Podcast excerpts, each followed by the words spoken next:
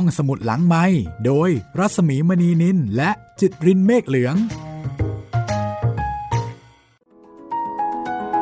ตอนปรับคุณผู้ฟังเข้าสู่รายการห้องสมุดหลังไมค์นะคะพบกันที่นี่เช่นเคยไทย พี บี เอส Podcast วันนี้พ่อมดมหัศจรรย์แห่งออสมาถึงตอนที่หกแล้วนะคะมาก็ค่อนข้างไปเร็วนะค่อนข้างไปเร็วครับพี่ล่าสุดนี่ก็เพิ่งโอ้โหล้างบางหมาป่าไปฝูงใหญ่โธ่สี่สิบตัวสี่สิบตัวโดนตัวละทีค่ะเดี้ยงเลยไม่ใช่สงสารสิเสียดายหนังหมาป่าอ๋อสี่สิบตัวคราวที่แล้วพูดถึงหนังสิงโตกันไว้คราวนี้มีหนังหมาป่าอืมวันนี้นะคะเดี๋ยวเรา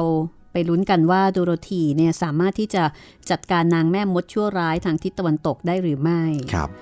แล้วก็คิดว่าหลายคนอาจจะอยากรู้นะคะว่านางชั่วร้ายยังไงใช่เออทำไมพ่อมดแห่งออสเนี่ยถึงต้องการที่จะให้โดโรธีกำจัดนางมีแต่คนกล่าวหาว่าตะวันตกกับตะวันออกเนี่ยนิสัยไม่ดีใช่แต่เหนือกับใต้นี่เขาบอกโอเคใช่มีการแบ่งทิศกันด้วยนะไม่รู้ว่าจริงหรือเปล่าเออชั่วร้ายแบบไหนยังไงเดี๋ยววันนี้ก็น่าจะได้รู้เรื่องละค่ะครับและโดโรธีนะคะจะเอาอะไรไปสู้กับนางในเมื่อนางเป็นแม่มดอะและโดโรธีก็เป็นเพียงแค่เด็กหญิงธรรมดาธรรมดาคนหนึ่งเท่านั้นเองนี่คือเรื่องราวที่จะเกิดขึ้นในตอนที่หกนะคะจากงานเขียนของแอลแฟรงค์โบมค่ะเป็นเทพนิยายสมัยใหม่เทพนิยายของอเมริกันนะคะซึ่งอ่าก็ที่ผ่านมาเรามักจะอ่านเทพนิยายจากทางฝั่งยุโรปก็เป็นเทพนิยายที่มีทั้งความเหมือนแล้วก็มีทั้งความต่างนะคะแต่ที่แน่ๆก็คือคุณผู้ฟังสามารถจะบอกให้เด็กๆเนี่ยมาฟังร่วมกันได้โดยเฉพาะเรื่องนี้นี่นะเขาบอกว่าประมาณสักแปดขวบขึ้นไปเนี่ยกำลังดีเลยน่าจะแบบกำลังเข้าใจสิ่งต่างๆเออมันมันมีความซับซ้อนนิดนึงนะคะ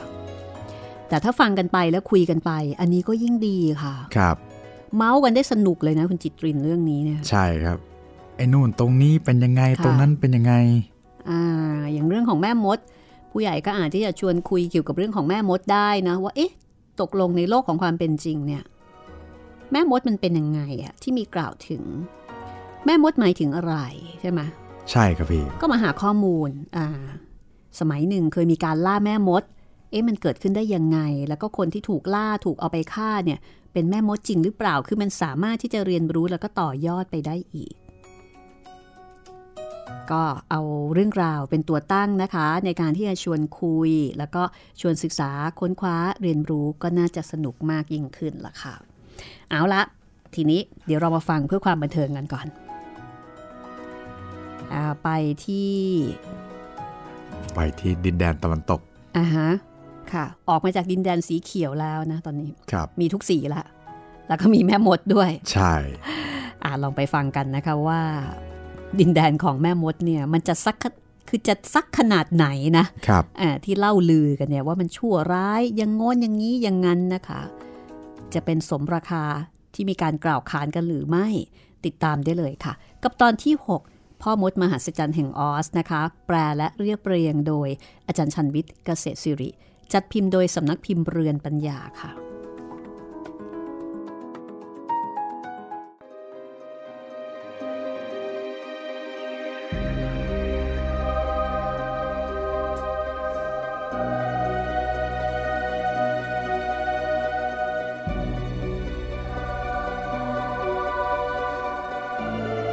เช้าวันเดียวกันนั้นแม่มดชั่วร้ายตรงมาที่ประตูปราสาทแล้วมองออกไปด้วยดวงตาข้างเดียวของนางมองไปไกลแสนไกลและนางก็เห็นฝูงหมาป่านอนตายกันเกลี้ยงเลยแล้วก็เห็นคนแปลกหน้าเหล่านั้นเดินฝ่าดินแดนของนางเข้ามา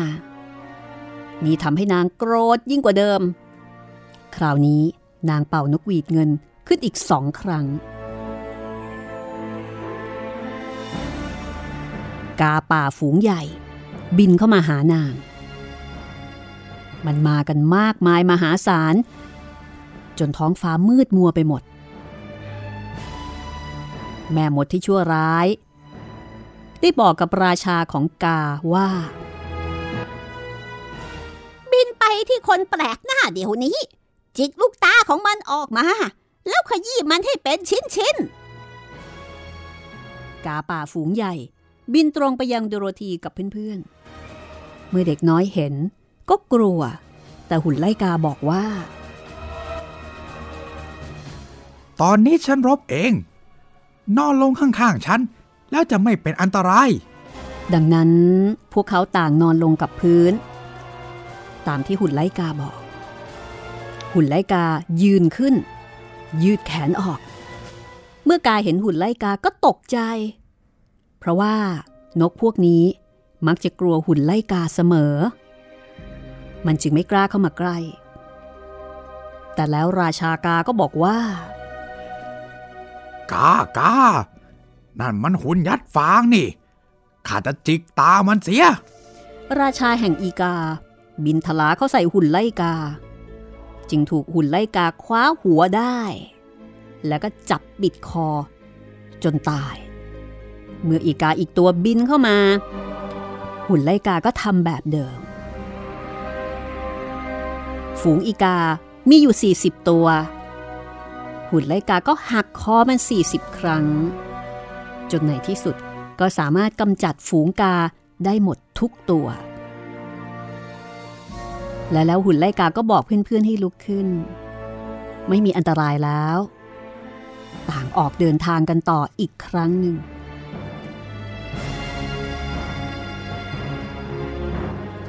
ข้างฝ่ายแม่มดที่ชั่วร้ายมองมาอีกครั้งคราวนี้เห็นฝูงกาของนางนอนตายเป็นเบื่อนางโมโหอย่างน่ากลัวเป่านกหวีดเงินขึ้นสามครั้งมีเสียงหึ่งหึ่งดังขึ้นมาแล้วก็มีฝูงผึ้งสีดำฝูงใหญ่บินมาอยู่เหนือนางเจ้าจงไปที่คนแปลกหน้าเหล่านั้นแล้วก็ช่วยต่อยมันให้ตายแม่มดออกคำสั่งด้วยความโกรธฝูงผึ้งก็บินกลับไปอย่างรวดเร็วจนมาถึงที่ที่โดโรธีกับเพื่อนๆกำลังเดินอยู่ชายตัดไม้เห็นฝูงผึ้งบินเข้ามาหุ่นไล่กาก็กำลังตัดสินใจว่าเอ๊ะจะทำยังไงดีนี่นี่เอาฟางของฉันไปคลุมตัวเด็กน้อยแล้วก็หมากับสิงโตให้ทั่วแล้วผึ้งจะต่อยไม่ได้ชายตัดไม้รีบจัดการตามคำแนะนำของหุ่นไล่กาเมื่อโดโรธีนอนลงเคียงข้างสิงโตโดยอุ้มโตโต้ไว้ในอ้อมแขนฟางก็คลุมพวกเขาจนมิดหมดฝูงผึ้งตรงเข้ามา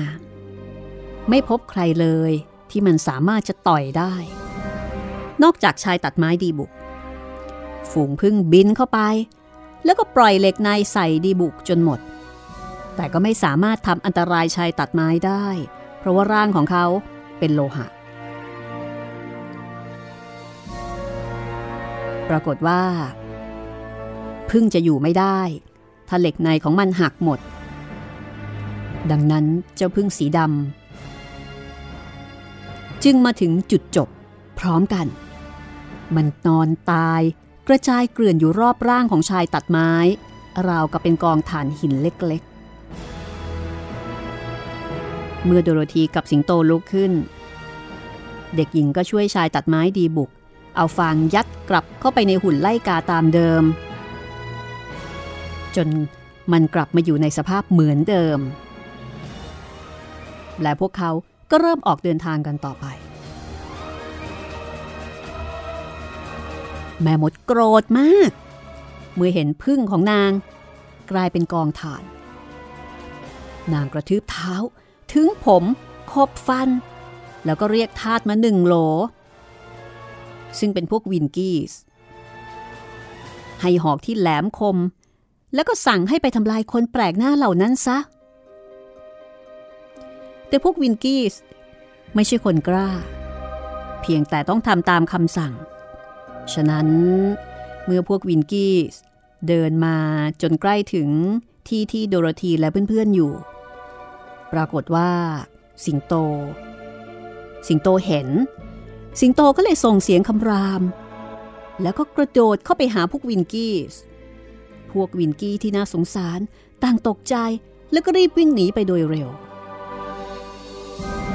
เมื่อกลับมาถึงปราสาทแม่มดที่ชั่วร้ายเอาแส้เคี่ยนพวกมันแล้วก็ส่งกลับไปทำงานอีกหลังจากนั้นนางก็มานั่งคิดว่าจะทำอย่างไรต่อไปดีนางไม่เข้าใจว่าทำไมแผนการทำลายคนแปลกหน้าของนางแผนแล้วแผนเล่าจึงล้มเหลวหมดแต่นางก็เป็นแม่มดที่ทรงอำนาจพอๆกับทรงความชั่วร้ายในไม่ช้านางก็ตัดสินใจได้ว่าจะทำอย่างไรต่อไปในตู้ของนางมีหมวกทองซึ่งมีเพชรกับทับทิมประดับอยู่โดยรอบหมวกทองนี้มีเวทมนต์ใครที่ได้เป็นเจ้าของจะเรียกลิงติดปีกมาได้สามครั้งพวกลิงเหล่านั้นจะเชื่อคำสั่งแต่ไม่มีใครจะสามารถสั่งเจ้าสัตว์ประหลาดนี้ได้เกินกว่าสามครั้งแม่มดที่ชั่วร้ายใช้เวทมนต์หมวกทองมาแล้วสองครั้งครั้งหนึ่ง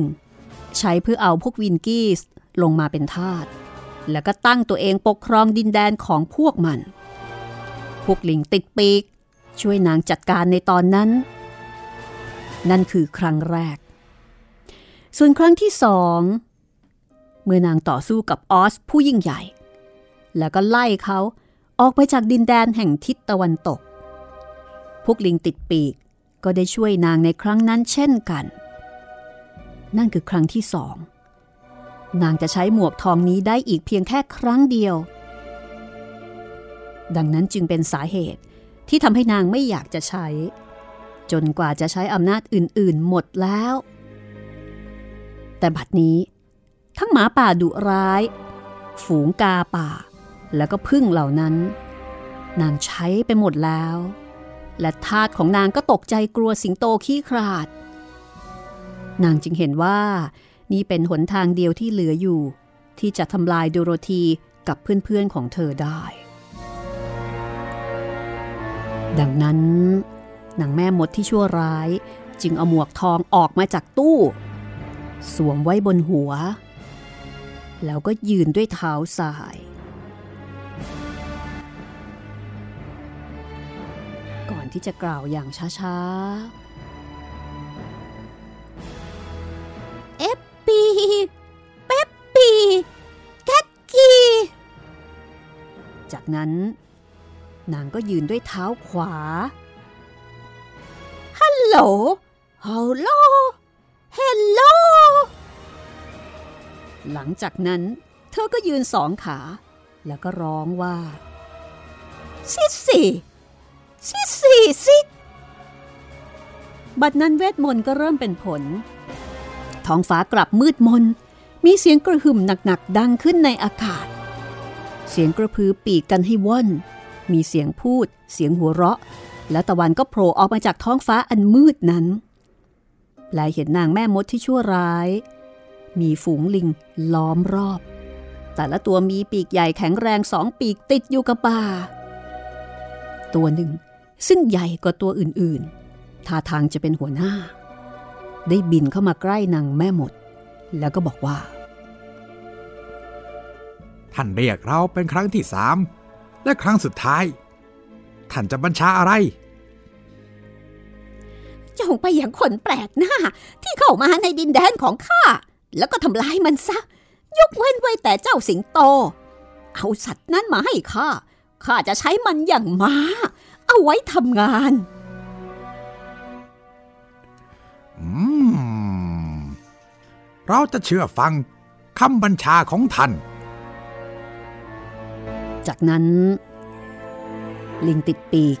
ก็บินด้วยเสียงหึ่งหึ่งหึ่งตรงไปยังโดโรธีกับเพื่อนๆของเธอลิงบางตัวจับชายตัดไม้ดีบุกหามขึ้นไปในอากาศเหนือภูมิประเทศที่เต็มไปด้วยหินแหลมคมหนาทึบมันปล่อยชายตัดไม้ผู้น่าสงสารตกลงไปในหินลึก ชายตัดไม้ดีบุกนอนร่างบุบบี้ไม่สามารถขยับเขยื้อนหรือว่าร้องครางได้เลยส่วนลิงตัวอื่นๆก็จับหุ่นไล่กาแล้วก็เอานิ้วอันยาวดึงกระชากฟางออกจากเสื้อผ้าแล้วก็หัวของมันจนหมดพวกลิงเอาหมวกกับรองเท้าแล้วก็เสื้อผ้าผูกเป็นก้อนเล็กๆแล้วก็ปาไปติดกิ่งไม้สูงๆลิงที่เหลือเหวี่ยงเชือกแข็งๆไปพันรอบสิงโตแล้วก็มัดมันไว้รอบตัวคลายปมทั้งหัวและขาจนกระทั่งสิงโตกัดควรหรือต่อสู้อย่างใดไม่ได้จากนั้นบรรดาลิงก็แบกสิงโตพาบินไปยังปราสาทนางแม่มดสิงโตขี้ขลาดถูกนำไปวางไว้ที่สนามเล็กมีรั้วเหล็กสูงล้อมรอบมันจึงไม่สามารถที่จะหนีไปไหนได้แต่สำหรับโดโรธีพวกลิงติดปีกไม่กล้าทำอันตรายเธอเธอยืนอุ้มโตโต้ไว้ในอ้อมแขนมองดูชะตากรรมอันแสนเศร้าของบรรดาเพื่อนๆแล้วก็คิดในใจว่าในไม่ช้าคงจะถึงคราวของเธอหัวหน้าลิงติดปีกบินมาที่เธอมันยื่นแขนยาวรุงรังออกมาหน้าตาที่น่าเกลียดเสแยะออกอย่างน่ากลัวตาเมื่อเห็นรอยจุมพิษของแม่มดผู้อารีติดอยู่ที่หน้าผากเจ้าลิงก็หยุดชะงักและแสดงอาการไม่ให้ตัวอื่นๆมาแตะต้องเธอเราไม่กล้าทำอันตรายเด็กน้อยคนนี้เธอได้รับการคุ้มกันโดยอำนาจแห่งความดีซึ่งเหนือกว่าอำนาจแห่งความชั่วเราทำได้ก็แค่อุ้มเธอไปยังปราสาทแม่มดที่ชั่วร้ายแล้วปล่อยเธอไว้ที่นั่นดังนั้นมันจึงตรงเข้าอุ้มโดโรธีอย่างระมัดระวังแล้วก็นิ่มนวลอุ้มเธอขึ้นไปบนอากาศอย่างรวดเร็วแล้วก็เดินทางไปจนกระทั่งมาถึงปราสาทมันวางร่างของโดโรธีไว้ที่บันไดหน้าประตูแล้วหัวหน้าลิงก็บอกกับนางแม่มดว่าเราทำได้เท่าที่ทำได้แล้วชายตัดไม้ดีบุก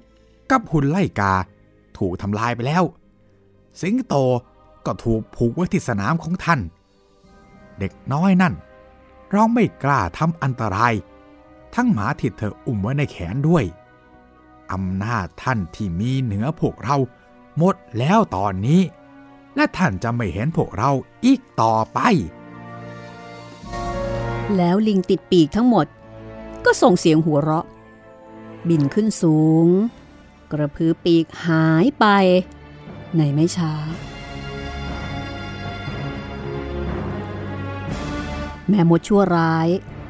ทั้งประหลาดใจและกังวลใจที่เห็นรอยตรงหน้าผากโดโรธี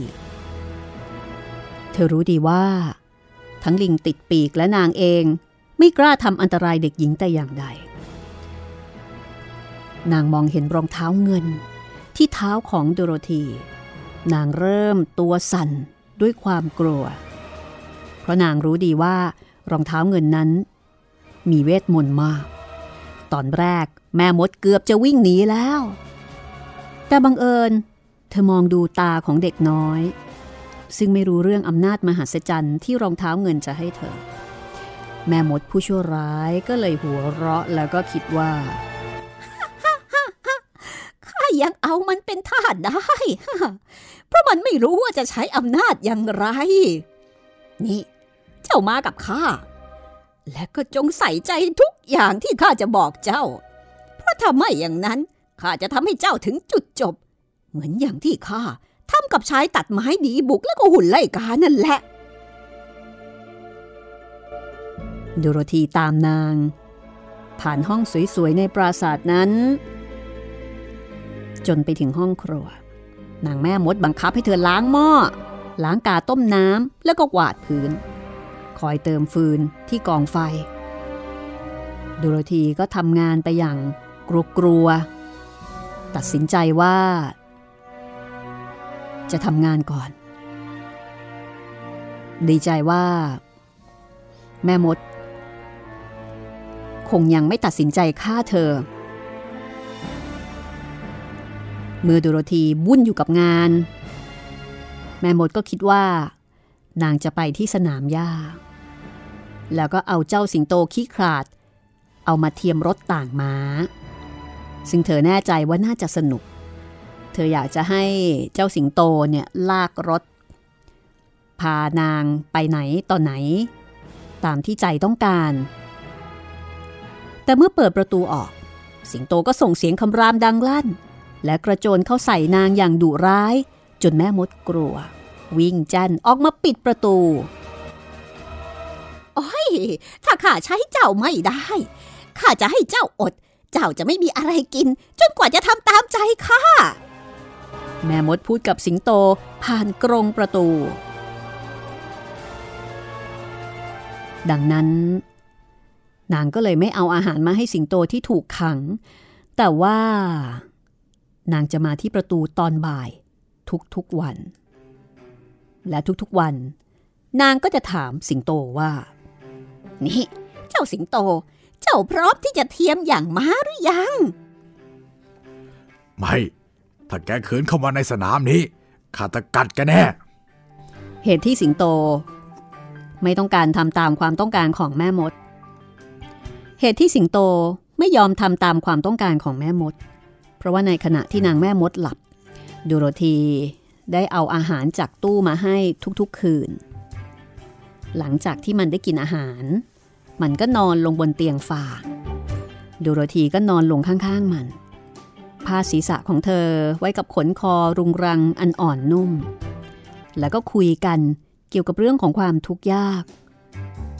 และพยายามจะวางแผนหนีแต่ก็หาทางออกจากปราสาทไม่ได้เพราะว่าพวกวินกี้สีเหลืองที่เป็นลูกน้องของแม่มดคอยเฝ้าดูแลอยู่พวกทาสของแม่มดชั่วร้ายกลัวเกินกว่าที่จะทำไรนอกจากคำสั่งของนางคือมีคนเฝ้าแม้ว่าพวกคนที่เฝ้าคือพวกวินกี้ก็ได้แต่เฝ้าอย่างเดียวเพราะว่ากลัวแม่มดโดโรธีทำงานหนักมากตอนกลางวันแม่มดมักขู่ว่าจะทุบตีเธอด้วยร่มเก่าๆที่นางถือไว้ในมือแต่จริงๆแล้วนางไม่กล้าจะตีโดโรธีเพราะว่ารอยที่อยู่ตรงหน้าผากของโดโรธีนั่นเองเด็กน้อยก็ไม่รู้เรื่องนี้เธอหวาดกลัวโตโต้ก็กลัวครั้งหนึ่งแม่มดเนี่ยเอาร่มตีโตโต้โตโต้ก็กล้าพอที่จะถลันเข้าไปกัดขาของนางปรากฏว่าบริเวณที่โตโต้กัดไม่มีเลือดออกตามปกติเพราะว่านางแม่มดนั้นเสียเลือดคือเลือดเนี่ยได้แห้งไปหมดแล้วเมื่อหลายปีก่อนตอนนี้ไม่มีเลือดแล้วชีวิตของโดโรธีเศร้าลงเศร้าลงเธอเริ่มเข้าใจว่าต่อไปนี้โอกาสที่จะกลับไปหาป้าเอ็มที่แคนซัสนั้นริบหรี่มากบางครั้งเธอก็ร้องไห้ด้วยความขมขื่นร้องไห้เป็นชั่วโมงชั่วโมงโดยมีโตโต้นั่งจ้องมองหน้าของเธอมันคลางอย่างเศร้าๆแสดงให้เห็นว่ามันก็เสียใจกับนายน้อยของมันโตโต้ไม่สนใจนักว่าจะอยู่ที่ไหนจะอยู่ที่แคนซัสอยู่ที่ดินแดนแห่งออสหรือว่าอยู่ที่ไหนตราบเท่าที่โดโรธีอยู่กับมันแต่มันก็รู้ว่าเด็กน้อยไม่มีความสุขซึ่งนั่นทำให้มันพลอยไม่มีความสุขตามไปด้วยขณะนี้แม่มดชั่วร้ายมีความหวังว่าอยากจะได้รองเท้าเงินที่เด็กหญิงสวมอยู่เพื่อเอามาเป็นของของนางตอนนี้พึ่งกาแล้วก็หมาป่าของนางนอนเป็นกองแห้งกรังไปหมดแล้วและนางเองก็ใช้เวทมนต์หมวกทองสามครั้งหมดเรียบร้อยแต่ถ้านางได้รองเท้าเงินที่โดโรธีสวมใส่มา นางก็จะมีอำนาจยิ่งกว่าอำนาจใดๆที่สูญเสียไปนางเฝ้าดูโดโรธีอย่างใกล้ชิดดูว่าเธอจะถอดรองเท้าออกเมื่อไหร่คิดไว้ว่าจะขโมยมาให้ได้แต่เด็กน้อยก็ภูมิใจในรองเท้าคู่นั้นมากเธอไม่เคยถอดออกเลยนอกจากตอนค่ำเมื่อเธอไปอาบน้ำแม่มดกลัวความมืดมากจนไม่กล้าเข้าไปในห้องของโดโรธีเพื่อเอารองเท้าตอนค่ำๆและนางเองก็กลัวน้ำกลัวยิ่งกว่ากลัวความมืดซะอีกนางก็เลยไม่เคยเข้าใกล้โดโรธีตอนที่เด็กหญิงอาบน้ำที่จริงแล้วแม่มดไม่เคยแตะต้องน้ำเลยแล้วก็ไม่เคยให้น้ำมาโดนตัวของนางด้วยแต่หญิงคนนี้ชั่วร้ายแล้วก็เจ้าเล่ห์มากในที่สุดนางก็คิดกลอุบายที่จะได้สิ่งอันปรารถนานางเอาท่อนเหล็กวางไว้กลางพื้นครัวแล้วก็ใช้เวทมนต์ทำให้ตาของมนุษย์มองเหล็กนั้นไม่เห็นดังนั้นเมื่อโดโรธีเดินมาที่พื้นเธอไม่เห็นท่อนเหล็กก็จะเดินสะดุดแล้วก็ล้มลงเธอไม่เป็นอันตรายนักแต่ตอนที่ล้มลงรองเท้าเงินข้างหนึ่งก็จะหลุดออกมาและก่อนที่เธอจะหยิบมันได้นางแม่มดก็รีบตะปบเอาไปสวมเท้าหุ้มกระดูกของนางทันทีนางแม่มดดีใจกับความสำเร็จในอุบายนั้นมากตราบเท่าที่นางมีรองเท้าข้างหนึ่งนางก็มีอำนาจเวทมนต์ครึ่งหนึ่งและโดโรธีจะใช้สู้กับนางไม่ได้แม้จะรู้ว่าทำอย่างไรดีก็ตามเมื่อมองเห็นรองเท้าหลุดไปข้างหนึ่งเด็กน้อยก็โกรธนี่เอารองเท้าฉันคืนมานะข้าไม่ให้เพราะตอนนี้เป็นของข้าแล้วไม่ใช่รองเท้าของเจ้าแกเป็นคนเลวแกไม่มีสิทธิ์ที่จะเอารองเท้าของฉันไปนะข้าจะเอาเก็บเอาไว้เหมือนกันนั่นแหละฮ่าฮ่าฮ่าแล้ววันหนึ่งข้าจะเอาอีกข้างจากเจ้าด้วยนี่ทำให้โดโรธีโกรธมากเธอคว้าถังน้ำที่ตั้งอยู่ใกล้ๆสาดไปที่แม่มดจนนางเปียกตั้งแต่หัวจรดเท้าทันใดนั้นหญิงชั่วร้ายก็ร้องเสียงดังด้วยความกลัวเมื่อโดโรธีมองดูเธอก็ประหลาดใจเพราะว่าร่างของแม่มดเริ่มหดลงหดลงและละลายหายไปเห็นไหมว่าเจ้าทำอะไรในหนึ่งนาทีข้าจะละลายหายไปโอ้ฉันเสียใจจริงๆโดโรธีพูดเธอตกใจมากที่แม่มดค่อยๆละลายไปราวกับน้ำตาลต่อหน้าต่อตาของเธอเจ้าไม่รู้หรือไงว่าน้ำคือจุดจบของข้าไม่และฉันจะรู้ได้อย่างไรดีแล้วในสองสามนาทีข้าจะละลายไปหมดและเจ้าก็จะได้ปราสาทของข้าข้าชั่วร้ายมานานวันแต่ไม่เคยนึกเลยว่าเด็กหญิงน้อยๆ อ, อย่างเจ้าจะมาละลายข้าและจะจบความชั่วของข้าได้ดูสิข้าจะไปแล้วพร้อมด้วยคำพูดนั้นแม่มดก็ล้มลงกลายเป็นกองสีน้ำตาลขาดรูปขาดร่างละลายกระจายไปทั่วพื้นไม้อันสะอาดที่ครัวนั้นเมื่อเห็นนางละลายไปจริงๆโดโรธีก็เอาน้ำอีกถังหนึ่งสาดลงไปแล้วเธอก็กวาดเอามันออกไปนอกประตูหลังจากที่เธอหยิบรองเท้าเงินข้างที่แม่มดทิ้งไว้ขึ้นมาเธอก็ล้างเอาผ้าเช็ดจนแห้งสวมมันไว้กับเท้าอีกครั้งและแล้วเมื่อเป็นอิสระที่จะทำอะไรได้ตามต้องการโดโรธีก็วิ่งออกไปที่สนามบอกสิงโตว่าแม่มดชั่วร้ายแห่งทิศตะวันตกถึงจุดจบแล้วและต่างก็ไม่ต้องเป็นนักโทษในดินแดนประหลาดแห่งนี้อีกต่อไป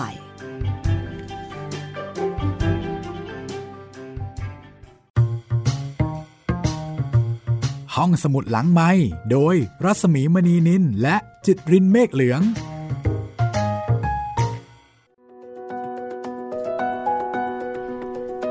ในที่สุด ข้าก็ละลายไปจนได้เต้าโลทีตายละนี่ตกลงเป็นแม่มดหรือว่าเป็นพิษสุนัขบ้ากันเนี่ยนั่นแหละสิพี่กลัวน้ำแต่ว่าเหมือนเรื่องจะจบแล้วเลยเนาะพี่แต่ก็ยังไม่จบอ่ะใช่ครับเอาเป็นว่าก็จบภารกิจขั้นต้นนะครับไม่นึกเลยว่าจะฆ่าได้ง่ายๆแบบนี้เอาน้ำสาด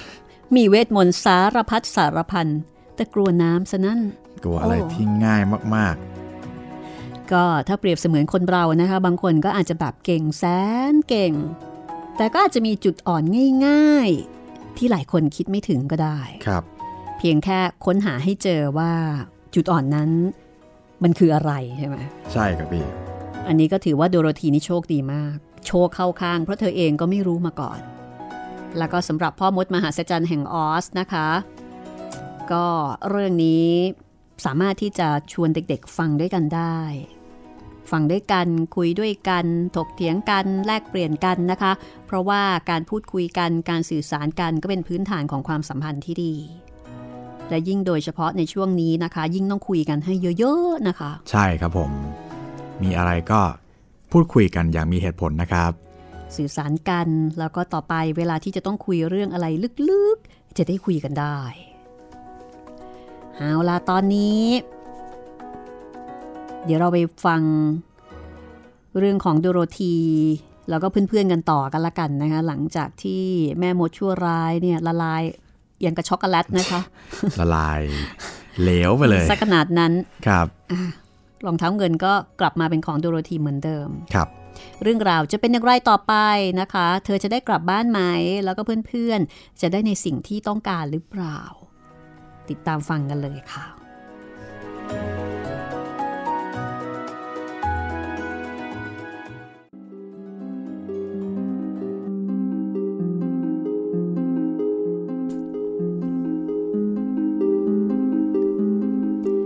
สิงโตขี้ขลาดดีใจมากเมื่อทราบว่าแม่มดชั่วร้ายละลายไปแล้วด้วยน้ำเพียงหนึ่งถังโดโรธีถอดกรอนประตูกรงขังแล้วก็ปล่อยให้มันเป็นอิสระแล้วก็เดินไปที่ปราสาทด้วยกันสิ่งแรกที่โดโรธีทำก็คือเรียกพวกวินกี้สมาทั้งหมดพวกวินกี้สก็คือทาสของแม่มดและเด็กหญิงก็บอกกับพวกนี้ว่าไม่ต้องเป็นทาสอีกต่อไปแล้วเป็นอิสระแล้วซึ่งพวกวินกี้สีเหลืองก็ตื่นเต้นดีใจกันมากเนื่องจากว่าที่ผ่านมาพวกมันต้องทำงานหนักมานานนางแม่มดปฏิบัติต่อมันอย่างทารุณตลอดมาและพวกวินกี้ก็ได้ยึดเอาวันนั้นเป็นวันหยุดรื่นเริงตั้งแต่บัดนั้นเป็นต้นมาใช้เวลานั้นกินเลี้ยงแล้วก็เต้นประบำกันอารมณ์ว่าเป็นวันประกาศอิสรภาพนั่นเลยทีเดียว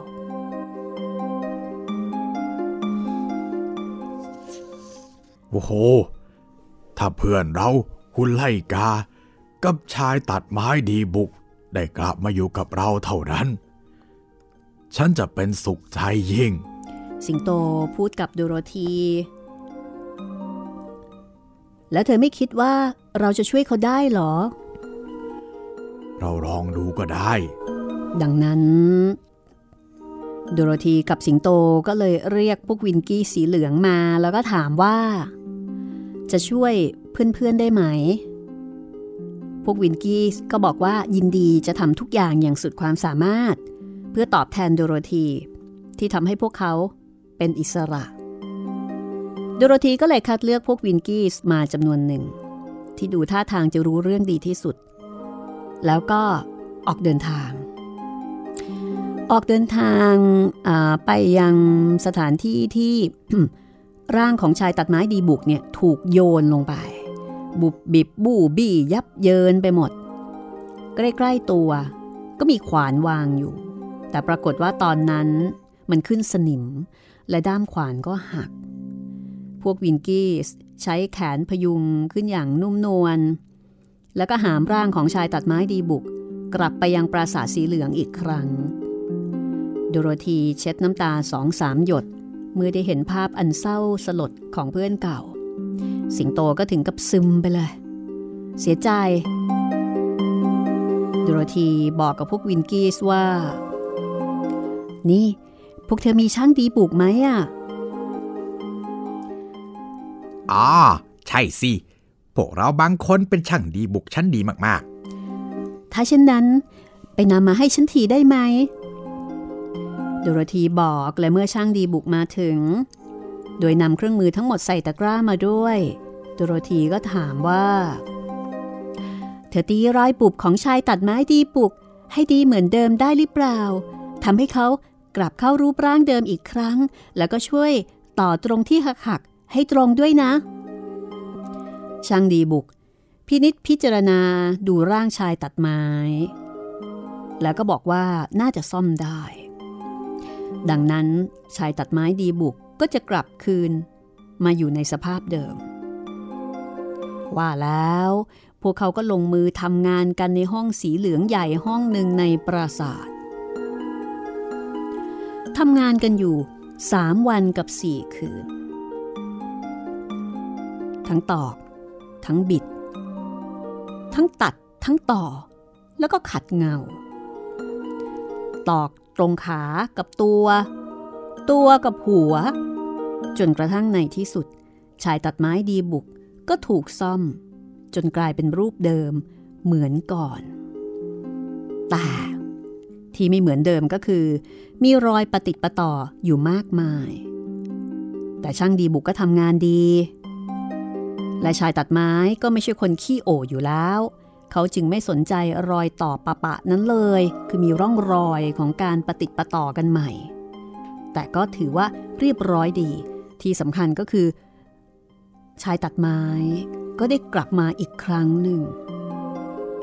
ในที่สุดเมื่อชายตัดไม้ดีบุก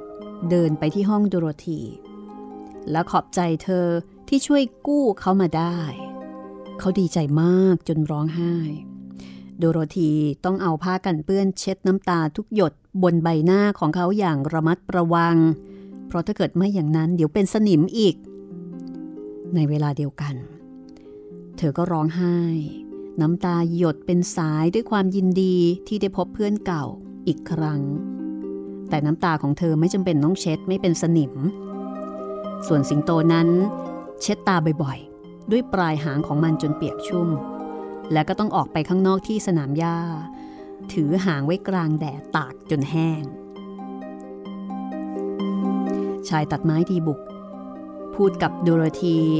หลังจากที่เด็กหญิงเล่าทุกอย่างที่เกิดขึ้นให้มันฟังเฮ้ยถ้าเราเพียงได้ขุนไล่กามาอยู่กับเราอีกฉันจะเป็นสุขยิ่งเราต้องพยายามไปหาเขาให้ได้นะดังนั้นเธอจึงเรียกพวกวินกี้สมาช่วยเธออีกครั้งแล้วพวกเขาก็เดินกันตลอดวันจนไปถึงต้นไม้สูงตรงกิ่งที่ลิงติดปีกปาเสื้อผ้าของหุ่นไล่กาไปติดค้างเอาไว้ต้นไม้นั้นสูงมากและลำต้นก็เรียบจนไม่มีใครปีนขึ้นไปได้แต่ชายตัดไม้พูดขึ้นทันทีว่าฉันจะตัดมาลงมาเองแล้วเราจะได้เสื้อผ้าของหุ่นไล่กาในตอนนั้นขณะที่ช่างดีบุกทำงานซ่อมตัวชายตัดไม้อยู่วินกี้สอีกคนที่เป็นช่างทองก็ได้ทำด้ามขวานด้วยทองแท่งแล้วก็เอาสวมเข้ากับขวานของชายตัดไม้แทนอันเก่าที่หักไปวินกี้สคนอื่นๆก็รับคมเสียจนสนิมเนี่ยหลุดออกหมดขวานส่งประกายราวกับเงินขัดเงาทันทีที่พูดจบชายตัดไม้ดีบุกก็เริ่มลงมือตัดและในเวลาไม่นานนักต้นไม้ก็ล้มคลื่นลงเสื้อผ้าของหุ่นไล่กาก็ตกลงมาจากกิ่งไม้เรี่ยราดไปตามพื้นดินโดโรธีหยิบเสื้อผ้านั้นขึ้นมาให้วินกี้สถือกลับไปที่ปราสาทที่นั่นพวกเขาเอาฟางอย่างดีสะอาดสะอาดยัดกลับเข้าไปใหม่และดูสินั่นเจ้าหุ่นไล่กามันดูดีดังเดิมแล้วมันขอบใจพวกเขาครั้งแล้วครั้งเล่าที่ช่วยมันไว้บัดนี้พวกเขาได้กลับมารวมกันอีกครั้งหนึ่งโดโรธีกับเพื่อนๆของเธอใช้วันเวลาอันสุขยิ่งสองสามวัน อยู่ในปราสาทสีเหลืองพวกเขาได้รับความสะดวกสบายทุกอย่างที่ต้องการแต่อยู่มาวันหนึ่งเด็กหญิงก็คิดถึงป้าเราจะต้องกลับไปหาออสแล้วก็เรียกร้องข้อสัญญาของพวกเราใช่สิฉันจะได้หัวใจในที่สุดชายตัดไม้พูดฉันก็จะได้มันสมองหุ่นไล่กาก็เสริมด้วยความร่าเริงฉันก็จะได้ความกล้าหาญสิงโตพูดอย่างครุ่นคิดและฉันก็จะได้กลับไปแคนซัสฮ่าเราออกเดินทางไปเมืองมรกตพรุ่งนี้กันเลยนะพวกเขาตัดสินใจวันต่อมาก็เรียกพวกวินกี้มารวมกันแล้วก็กล่าวลาพวกวินกี้เสียใจที่โดโรธีและเพื่อนๆจะจากไป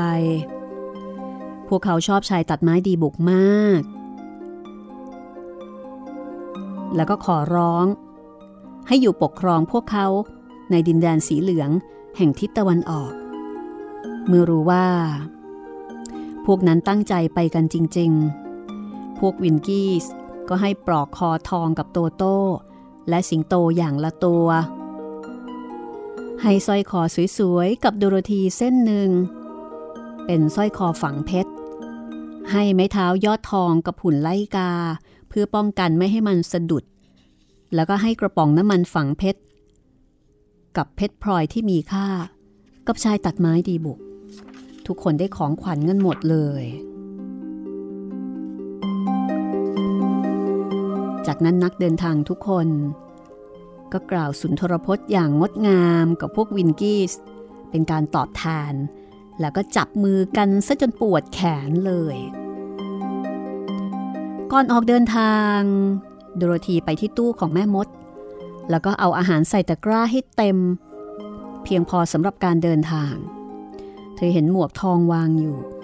ก็เลยลองสวมบนศีรษะแล้วก็เห็นว่าเหมาะกับเธอพอดีจริงๆแล้วเด็กน้อยก็ไม่รู้เรื่องอะไรเกี่ยวกับเวทมนต์ของหมวกทองแต่เห็นว่ามันสวยดีก็เลยคิดที่จะใส่เอาไปเป็นหมวกกันแดดจริงๆแล้วเด็กน้อยก็ไม่ได้รู้เรื่องอะไรเกี่ยวกับเวทมนต์ของหมวกทองเลยแต่เห็นว่ามันสวยก็เลยคิดจะใส่ไปแล้วก็เอาหมวกกันแดดของเธอใส่ในตะกร้าเสียและแล้วเมื่อพร้อมจะออกเดินทางทั้งหมดก็เริ่มออกมุ่งไปสู่เมืองมรกตพวกวินกี้มาส่งเสียงเชียร์สามครั้งแล้วก็อวยพรให้มากมาย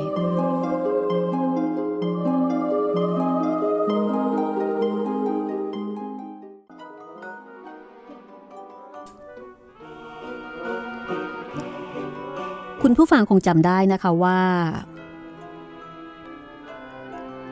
ไม่มีถนน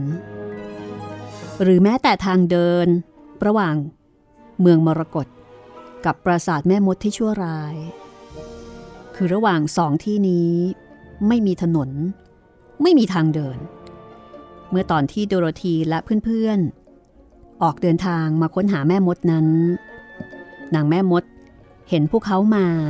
แล้วก็ได้ส่งลิงติดปีกเพื่อที่จะพาโดโรธีและเพื่อนๆกลับมาให้นางการที่จะหาหนทางกลับผ่านทุ่งดอกบัตเตอร์คัพกับดอกเดซี่สีเหลืองอันกว้างใหญ่ที่ถูกอุ้มข้ามมานั้นมันยากมากคือตอนมาไม่ได้เดินมาแต่ว่าถูกอุ้มมาเพราะว่าระหว่างสองที่นี้ไม่มีถนนไม่มีทางเดินมีแต่ทุ่งดอกบัตเตอร์คัพกับทุ่งดอกเดซี่และแน่นอนเมื่อตอนที่จะออกเดินทางจากปราสาทแม่มดกลับไปยังเมืองมรกตก็ไม่มีถนนไม่มีทางเดินเหมือนกันแต่พวกเขาก็รู้ว่าจะต้องตรงไปทางทิศตะวันออกมุ่งไปทางทิศที่ดวงตะวันขึ้นและพวกเขาก็ออกเดินทางทันทีแต่พอตกบ่ายเมื่อตะวันอยู่เหนือศีรษะ พวกเขาก็ไม่รู้ว่าทางไหนเป็นทิศตะวันออกทางไหนเป็นทิศตะวันตกและนั่นเป็นเหตุที่ทำให้พวกเขาหลงทางอยู่ในทุ่งกว้างอย่างไรก็ตามพวกเขาก็พากันเดินไปและเมื่อพลบค่ำแสงจันทร์ส่องแสงเจิดจ้าส่วนหนึ่งก็พากันนอนลงท่ามกลางดอกไม้สีเหลืองที่ส่งกลิ่นหอมหวนแล้วก็หลับไปจนรุ่งเช้ายกเว้นหุ่นไล่กากับชายตัดไม้ดีบุกเท่านั้นที่ไม่ได้หลับเช้าวันต่อมาตะวันถูกบดบังอยู่หลังก้อนเมฆต่างออกเดินทางราวกับแน่ใจว่าจะไปทางไหนถ้าเราไปไกลพอเราจะไปถึงจุดบางจุดในเวลาไม่นานนักฉันแน่ใจโดโรธีกล่าวแต่วันแล้ววันเล่าผ่านไปก็ยังไม่เห็นอะไรนอกจากท้องทุ่งสีเหลืองเจ้าหุ่นไล่กาเริ่มบ่นเฮ้ยเราคงหลงทางแน่ๆเลยและถ้าหากเราหาทางไปเมืองมรกตกันไม่ได้เนี่ยฉันก็ไม่มีทางได้มันสมองหรือว่าหัวใจดูเหมือนฉันจะรอจนไปถึงออสไม่ไหวแล้วและเธอต้องยอมรับว่าการเดินทางครั้งนี้นานจังชายตัดไม้ดีบุกประกาศนี่นะฉันเองก็ไม่มีความกล้าหาญที่จะเดินดุ่มๆอยู่ตลอดไปโดยไปไม่ถึงที่ไหนเลยสิงโตขี้ขลาดพูดบ้างถึงตอนนั้นโดโรธีก็ใจหายเธอนั่งลงบนพื้นหญ้าจ้องมองเพื่อนๆของเธอและพวกเขาก็นั่งลงจ้องมองเธอโตโต้พบเป็นครั้งแรกในชีวิตว่ามันเหนื่อยเกินไปกว่าที่จะไล่ผีเสื้อที่บินผ่านหัวของมันมันจึงแลบลิ้นออกมาสั่นแฮกๆแล้วก็มองดูโดโรธีราวกับจะถามว่าจะทำอย่างไรกันต่อไปเออถ้าเราเรียกหนูนามามันอาจจะบอกหนทางไปเมืองมรกตให้เราก็ได้นะอืมมันคงทำได้แน่ๆทำไมเราไม่คิดมาก่อนนะหุ่นไล่การองขึ้นโดโรธีก็เลยเป่านกหวีดนกหวีดอันน้อยๆที่เธอห้อยคอมาเสมอๆนับตั้งแต่ราชินีแห่งหนูนามอบให้เธอมาเพียง สองสาม นาทีก็มีเสียงเท้าเล็กๆวิ่งซอยเข้ามาหนูสีหม่นตัวเล็กๆก็วิ่งมาหาเธอแล้วก็มีราชินีหนูนามาด้วยเธอก็ร้องถามโดโรธีทันทีสหายฉันจะทำอะไรให้เธอได้บ้างเราหลงทางนะช่วยบอกทีสิว่าเมืองมรกตอยู่ทางไหนแน่ละสิ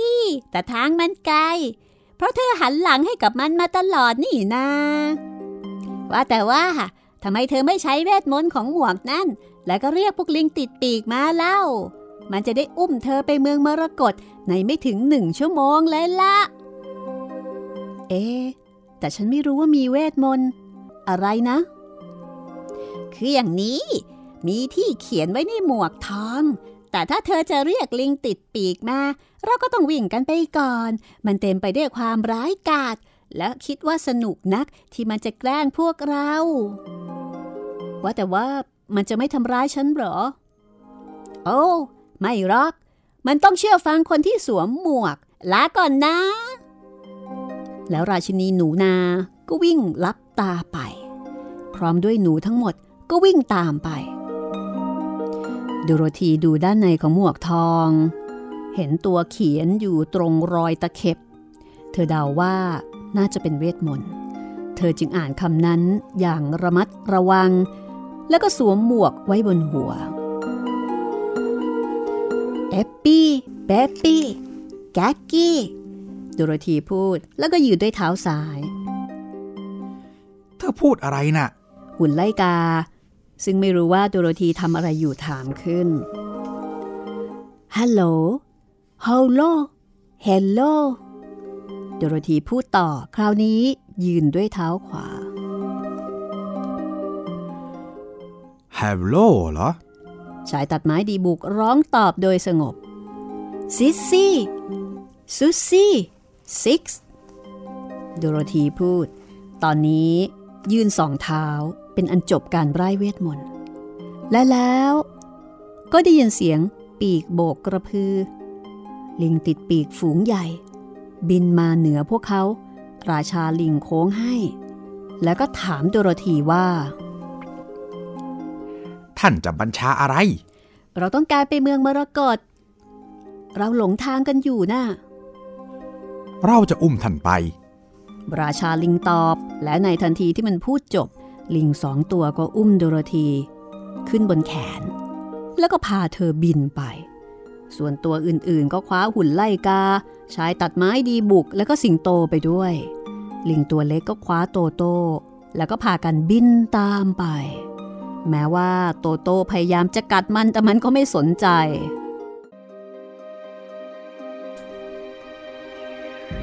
ทีแรกหุ่นไล่กากับชายตัดไม้ดีบุกค่อนข้างกลัวเพราะจำได้ว่าเจ้าลิงติดปีกเคยทำกับมันอย่างไรมาก่อนแต่เมื่อเห็นว่าครั้งนี้ไม่มีอันตรายใดๆแล้วก็นั่งผ่านอากาศไปอย่างรื่นเริงและได้โอกาสดีที่จะมองเลือกสวนป่าไม้ไกลๆที่อยู่เบื้องล่าง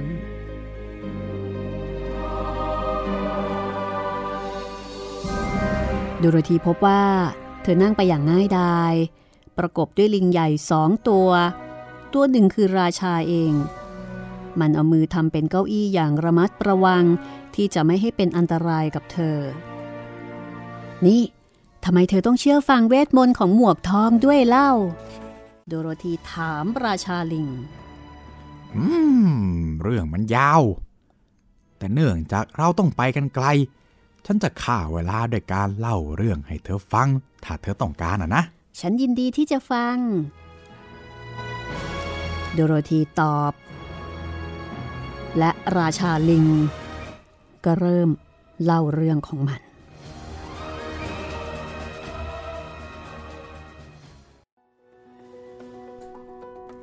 เอาละค่ะเราทิ้งท้ายเอาไว้ตรงนี้ก่อนก็แล้วกันนะคะสำหรับพ่อมดมหัศจรรย์แห่งออสนะคะแล้วเดี๋ยวเรามาฟังคลิปเสียงที่คุณผู้ฟังทางบ้านส่งมาปิดท้ายนะคะครับ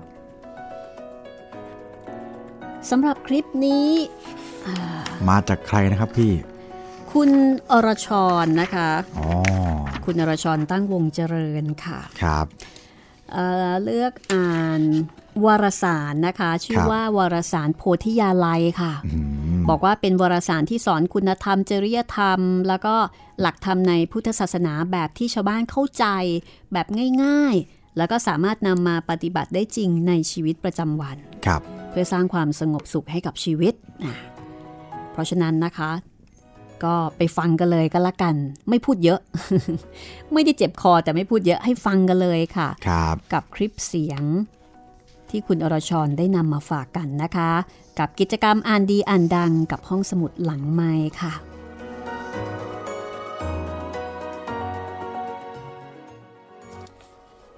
วักทองเปลี่ยนชีวิตที่ดิฉันอยากเล่าให้ชาวห้องสมุดหลังไมค์ฟังก็คือ Start Before You're Ready Start Before You're Ready เป็นข้อความตอนหนึ่งในบทความเรื่องกิเลสบางอย่างต้องผ่านการบังคับของพระเทพพัชรยานุณีหรือที่เรารู้จักกันในนามพระชัยยะสาโลภิกขุท่านได้เขียนข้อความนี้ในวารสารโพธิยาลัยวารสารธรรมะเชิงวิเคราะห์ของวัดจักรแดงข้อความนี้มีคือเรื่องการปฏิบัติธรรมข้ออ้างที่มักได้ยินบ่อยๆก็คือยังไม่พร้อมแล้วถ้าเราย้อนถามว่าความพร้อมคืออะไรเราจะรู้ได้อย่างไรว่าพร้อมคนที่กล่าวอ้างว่าไม่พร้อมก็ตอบไม่ได้เมื่อไม่นานมานี้ข้าพเจ้าได้อ่านข้อคิดคำขวัญอย่างหนึ่งที่ชอบมากเป็นการให้กำลังใจคือ Start before you're ready คนส่วนมากมักเข้าใจด้วยสามัญสำนึกว่าต้องพร้อมก่อนจึงจะเริ่มแต่อันนี้เขาบอกว่ายังไม่พร้อมก็ให้เริ่มก่อนบางทีเราคิดว่าไม่พร้อมจริงๆแล้วเราอาจจะพร้อมอยู่แล้วก็ได้นะหรือว่าเราจะรู้จริงๆว่าพร้อมหรือไม่พร้อมก็ด้วยการลงมือกระทำ ถ้าไม่พร้อมจริงๆเราก็รู้ไม่ใช่แค่คิดเอาเองซึ่งการคิดเอาเองก็เป็นเรื่องของกิเลสฉะนั้นการคิดที่จะท้าทายตัวเองการทำในสิ่งที่ยากลำบากถือว่านี่แหละคือโอกาสที่เราจะทำให้เราเป็นคนเก่งได้กระทำในสิ่งที่ยากเห็นไหมคะ Start before you're ready นั้นเป็นเรื่องที่ผิดกับสิ่งที่เราคิดว่าพร้อมแล้วค่อยทำแต่อันนี้ไม่พร้อมก็เริ่มได้เลยอันนี้ค่ะคิดว่าเป็นวรรคทองที่คิดว่าจะเป็นแง่คิดที่ดีให้กับชาวห้องสมุดหลังไมค์ขอบคุณนะคะก็น่าสนใจทีเดียวนะคะ Start before you ready ก็ทำซะก่อนที่จะพร้อมนะครับอืมเป็นข้อคิดที่น่าฉุกคิดจริงๆค่ะเพราะว่าหลายครั้งไอ้คำว่าพร้อมเนี่ยมันอาจจะเป็นเพียงแค่ข้ออ้างของความขี้เกียจของเราเท่านั้นเองเป็นไปได้ครับพี่ก็บางทีมันอาจจะไม่มีความพร้อมจริงๆก็ได้มันอยู่ที่การลงมือทำโดยเฉพาะกับสิ่งที่เราคิดว่ามันควรจะต้องทำแล้วครับขอบคุณคุณอรชรตั้งวงเจริญนะคะคุณอรชรนี่ให้ที่อยู่มาเรียบร้อยแล้วพบกับตอนต่อไปของพ่อมดมหัศจรรย์แห่งออสตอนที่เจ็ดค่ะวันนี้เราสองคนลาไปก่อนนะคะสวัสดีครับสวัสดีค่ะ